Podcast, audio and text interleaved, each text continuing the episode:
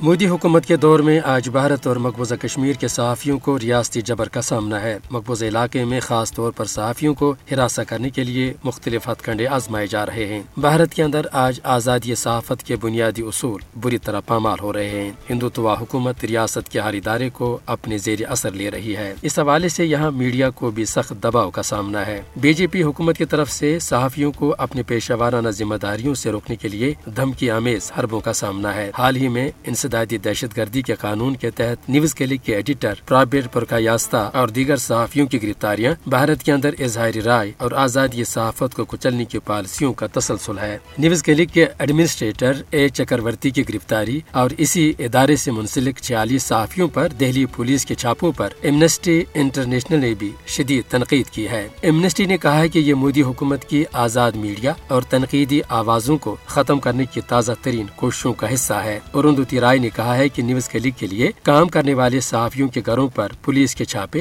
دراصل digital media کو سبق سکھانے کی کوشش ہے۔ اس سے یہ بھی صاف طور پر پتہ چلتا ہے کہ مودی حکومت طاقت کے نشے میں حق و سچ کو کوئی اہمیت دینے کے لیے تیار نہیں ہے۔ یہ امر قابل ذکر ہے کہ مودی سرکار کی غیر انسانی پالیسیوں پر تنقید کرنے کی پاداش میں ہندوتوا برگیڈ کی جانب سے سوشل میڈیا پر صحافیوں کو ہراساں کیا جا رہا ہے، یہاں تک کہ انہیں جان سے مارنے کی بھی دھمکیاں دی جا رہی ہیں۔ بھارت کے اندر مین اسٹریم میڈیا پر حکمران جماعت بھارتیہ جنتا پارٹی اور بھارتی ایجنسیوں نے اپنی گرفت مضبوط کر لی ہے۔ یہاں کئی اہم میڈیا ادارے بی جے پی اور آر ایس ایس کے بزنس ٹائکونز کی ملکیت میں ہیں جو محض ہندوتوا پالیسیوں کے لیے کام کرتے ہیں۔ ایسے میں بھارت کے اندر صحافیوں کے لیے اپنے پیشہ وارانہ ذمہ داریوں کو نبھانا انتہائی مشکل ہو چکا ہے۔ اسی طرح پانچ اگست دو ہزار انیس کے بعد سے مقبوضہ جموں کشمیر میں بھی صحافیوں کے لیے زمین تنگ کر دی گئی ہے۔ کئی کشمیری صحافی ہندوتوا کی لائن اختیار نہ کرنے کی پاداش میں بھارت کی مختلف جیلوں میں برسوں سے مقید ہیں۔ بھارت اور مقبوضہ کشمیر میں آزادی صحافت کو بری طرح پامال کرنے پر بھارت کی نسل پرست سرکار کو ہر حال میں جواب دہ بنایا جانا چاہیے۔